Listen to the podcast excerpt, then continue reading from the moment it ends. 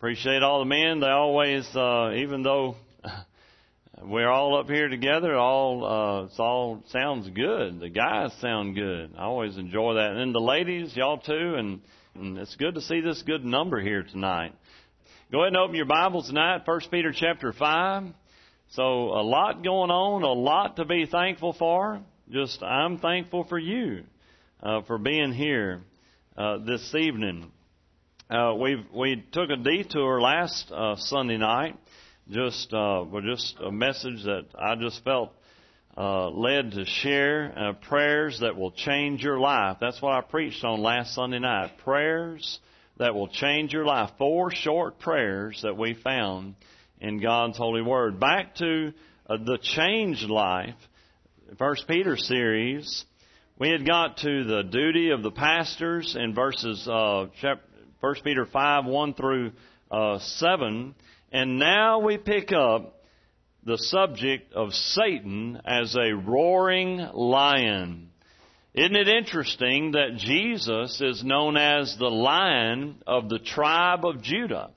And now here in a, of course, a menacing standpoint is Satan as a roaring lion. Let's just start off in verse 8 and we'll just stay there for a little bit. 1 Peter chapter 5 verse 8. Be sober, be vigilant, because your adversary, the devil, as a roaring lion, walketh about seeking whom he may devour. I've heard many a, a sermon on this particular passage, uh, especially maybe from uh, uh, young seminary students. This, this is an attractive verse for whether you're a first year preacher or a preacher has been preaching a hundred years to think about this is easily identifies our enemy. This is our enemy. This is the bad guy. You know, the bad guy is not each other. The, we're, we're not each other's enemy. We should be lifting one another up and praying for each other, encouraging one another and, and trying to help each other. And that's, that's that's that's the goal. That's the that's what we should be after, and that's even in the very first church that uh, was started by Jesus Christ. They had to deal with the devil. Jesus, and and we'll get there in just a second, had to deal with the devil. He is the bad guy. Uh, God made Adam and Eve one man, one woman, and guess who comes calling? Satan in Genesis chapter 3. He's the enemy. Uh, neat interest. We did a little study, and uh, matter of fact, on the end times, um, in the uh, my uh, Bible study class, BTC class, and we talked about that. And it's an, and it's also an interesting study, not only in the end times, but also the beginning times, talking about creation. When did Satan fall? When did, when did he become uh, from a good angel to a bad angel? Uh, I think it's very probable. The Bible doesn't tell us a couple of things about angels. It doesn't tell us exactly when they were created. It doesn't tell us that. It doesn't tell us the exact order of or when Satan went from being a good angel to a bad angel. I think it's very probable that he fell after he created, God created Adam and Eve. Because, matter of fact, all of the uh, descriptions of Satan falling, obviously pride, but why did he do it? What was his motivation? I think it may have been jealousy. You know, Satan was created as a crown uh, jewel, if you will, of, of whatever duties he had. We'll just leave it at that.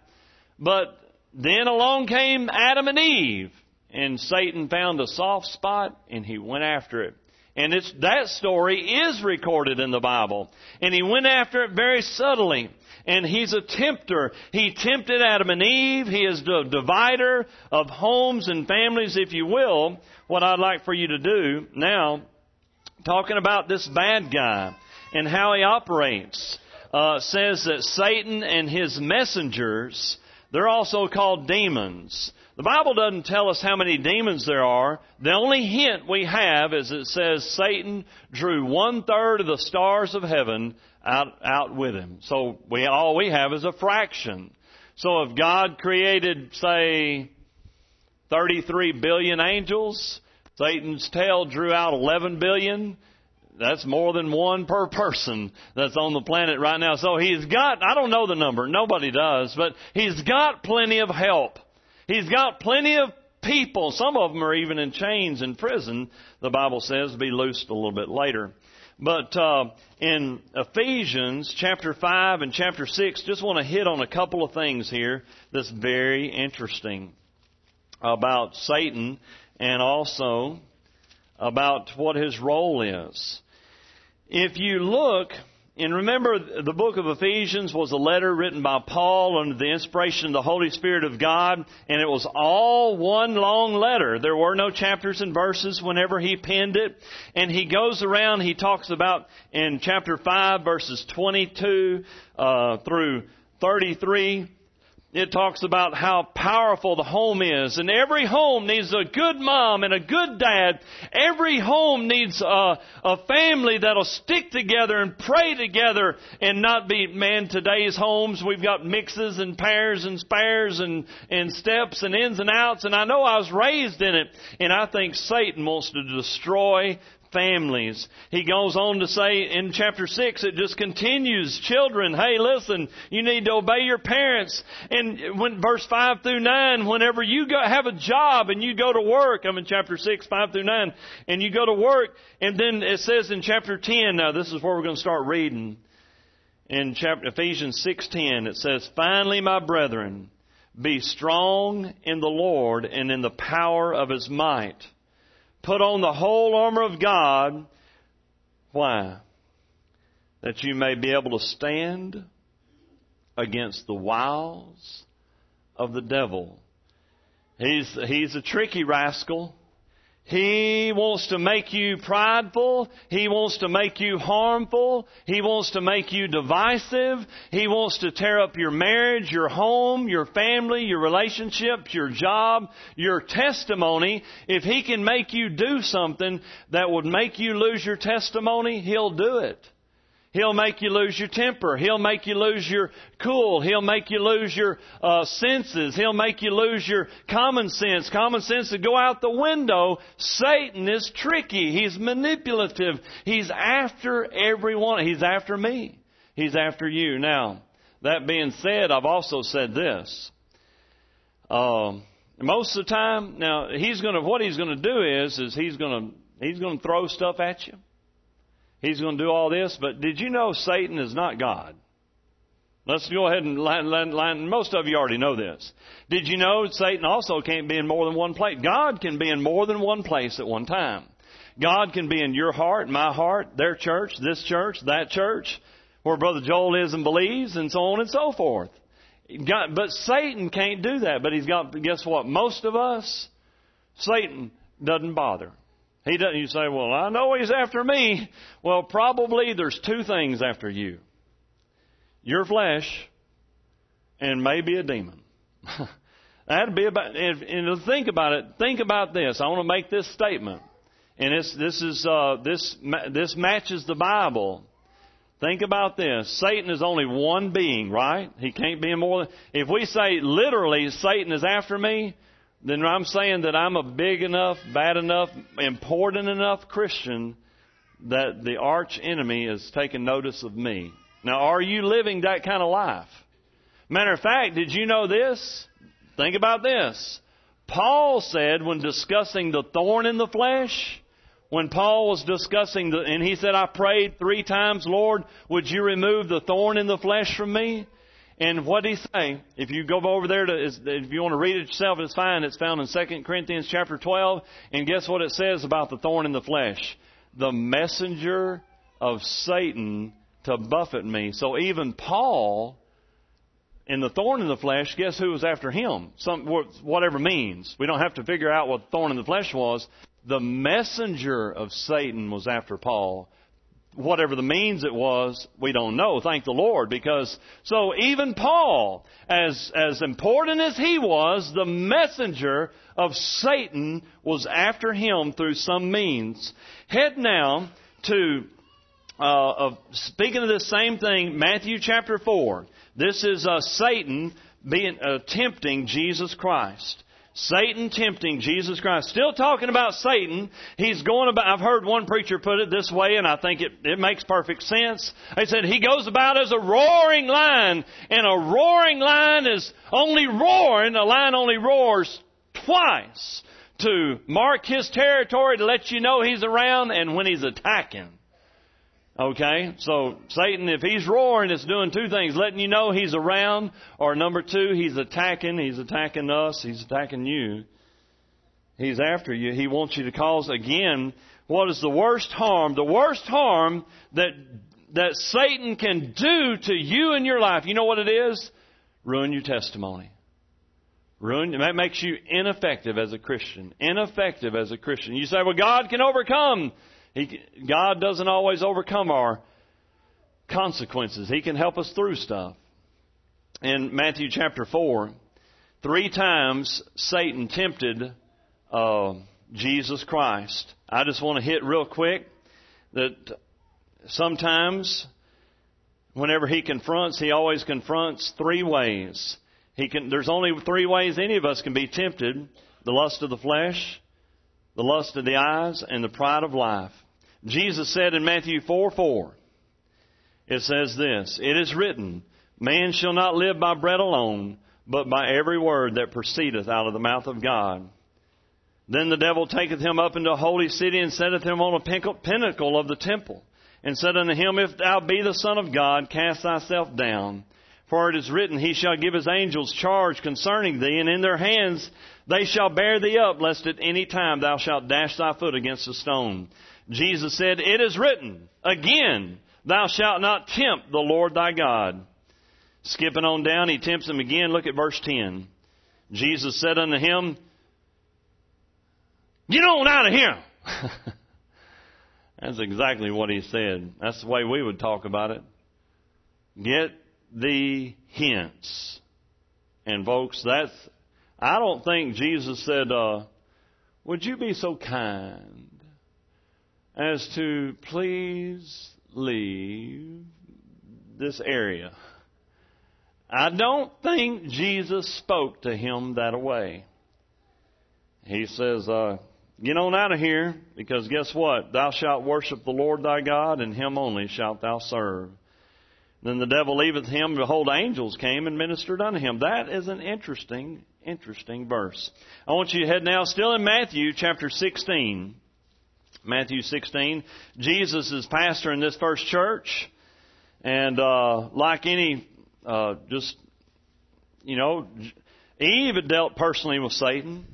Other people had dealt personally with Satan. Job dealt personally with Satan. Remember, it was Job who went up to the Lord and said, "Hey, man, why are you protecting him? Let me at him." Job, God said, "Hey, even if I let you at him, he won't deny me," and he didn't. And he stuck true. Now, he, he wondered why God allowed it, but Job was a great guy. And he was a, a super Christian, if you will. And Satan got after him, but God still protected Job's life. And Jesus dealt with Satan successfully, obviously. And then in Matthew 16, very interesting scripture.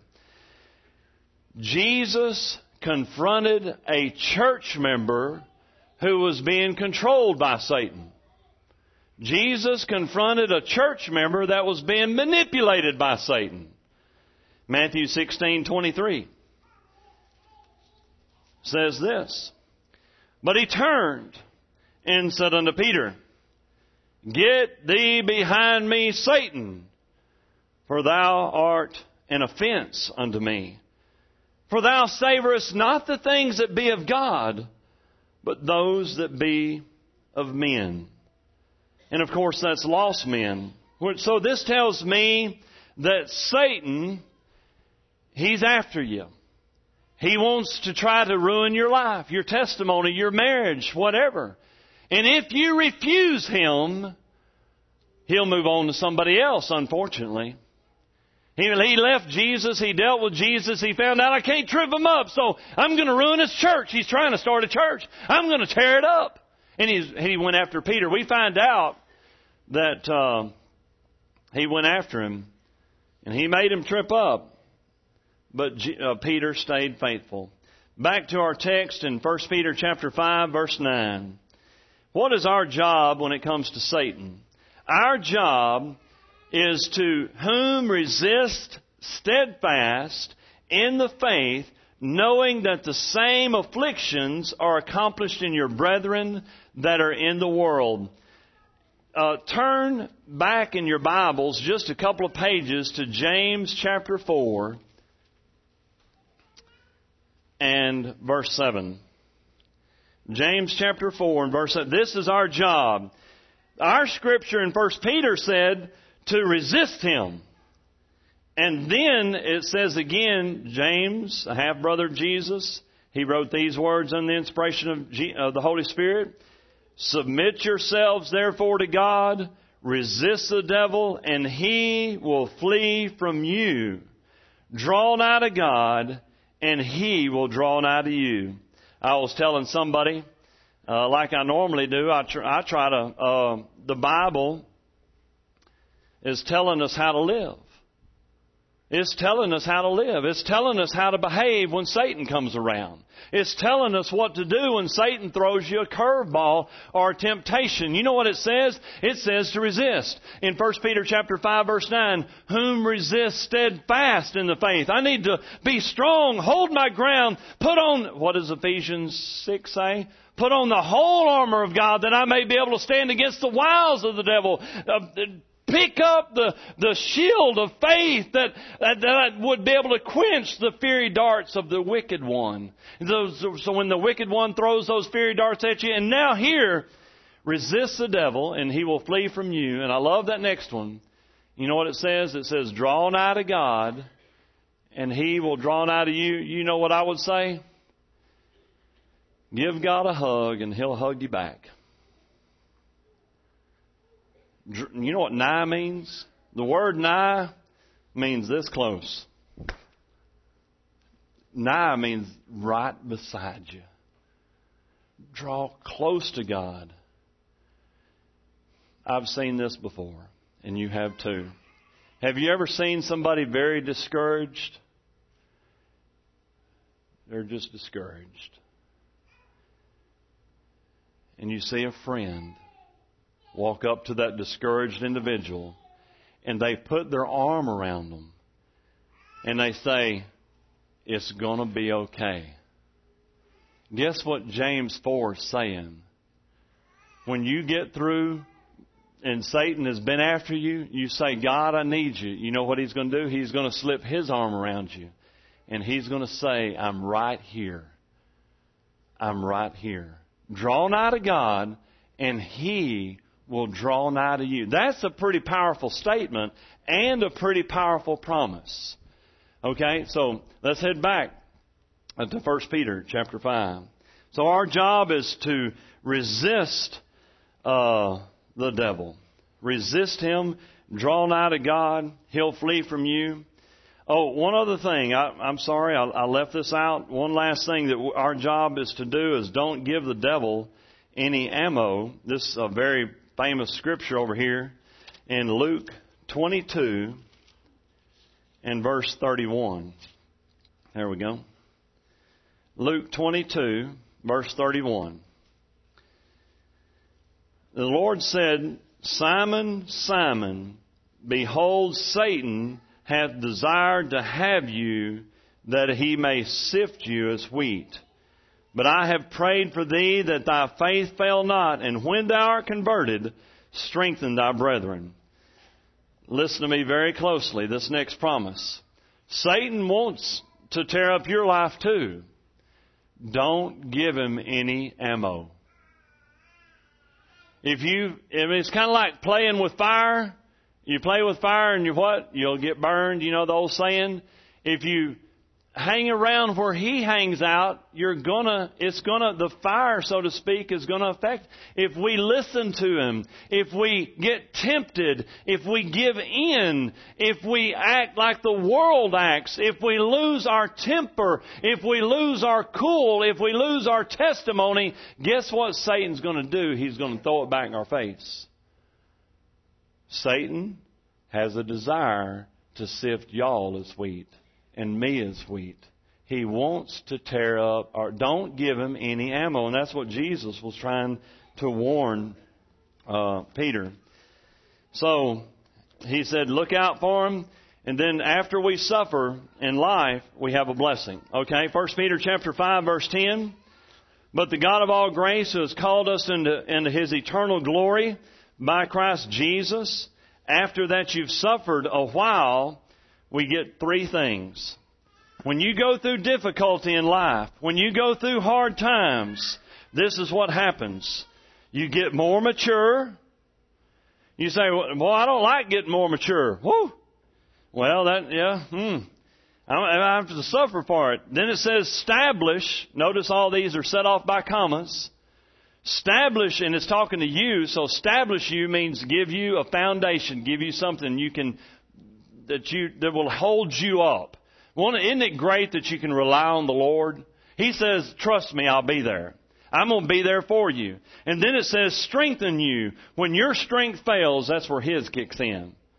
And then it says, settle you, which means that peace, as Philippians says, that passes all understanding. To Him be glory, dominion, and forever and ever. Amen. And folks, the last three verses, in verses 12, 13, and 14, uh, and wrapping up this book. It's been a just a, I've enjoyed preaching and studying it and looking at it. And but 12 through 14, you know what I called it? Thank God for friends. Thank because notice how Peter, he's an old man when he's writing this. He's on up in years. This is before, according to history, that he was crucified upside down. It says by Silvanus, and that's a fancy word like sometimes Paul. Uh, would refer to Timothy as Timotheus. In some of the writings, this is a fancy word for Paul and Silas. You remember Silas? And then the other one in uh, verse 13, Marcus, which is the same kind of spelling of John Mark, which is pretty cool, is that, listen, John Mark, who was, who was just a little whippersnapper, who chickened out on the first missionary journey, he's, he's still hanging in there. And guess what's in uh, 2 Timothy 4? He's helping out Paul, and guess who now he's helping out? He's helping out Peter. And uh, so all these guys, by Silvanus, a faithful brother unto you, as I suppose I've written briefly, exhorting and testifying that this is the true grace of God wherein you stand. The church that is at Babylon. So that was another church elected together with you, saluted you, and so doth Marcus, my son. And by the way, that wasn't his physical son, just his son spiritually in the ministry, which is pretty cool. And, uh, you know, I was talking to somebody the other day about Trey. You know, and Trey may be my associate pastor, but more, you know, the way I deal with him and the way most of the time is that, you know, I look at it as a team effort. And hey, there was Paul and Barnabas, there was Paul and Silas, there was Peter and these guys.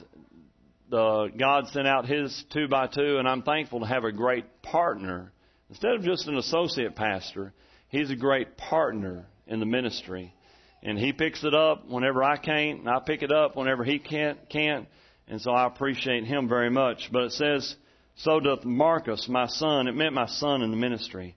And then the last one, greet ye one another with a kiss. Now I know if you have a King James Bible, it says a kiss of charity. But guess what that means? A kiss of love. And you know what that means? A greeting.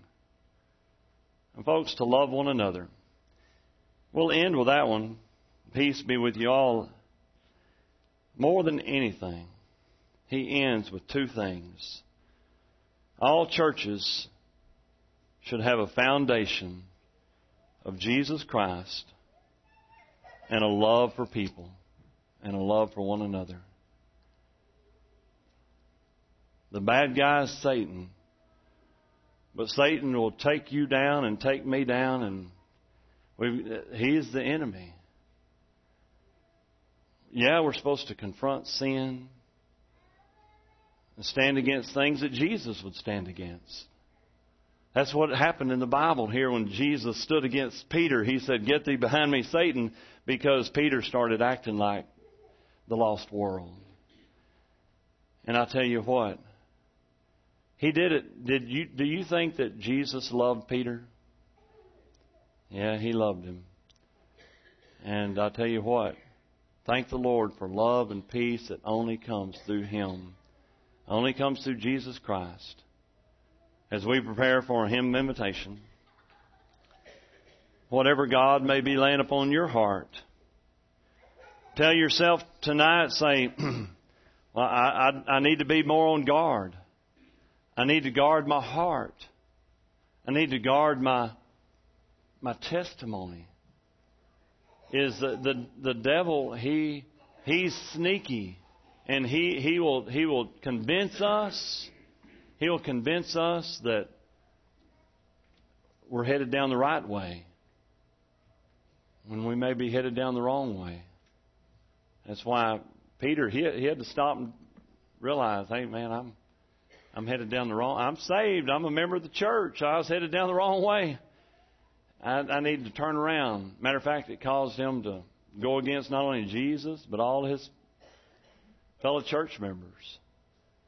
And he did, and God used him in a great and mighty way. That's cool, isn't it? Even when we mess up, God can still use us in a great and mighty way. Thank the Lord that God's there for us.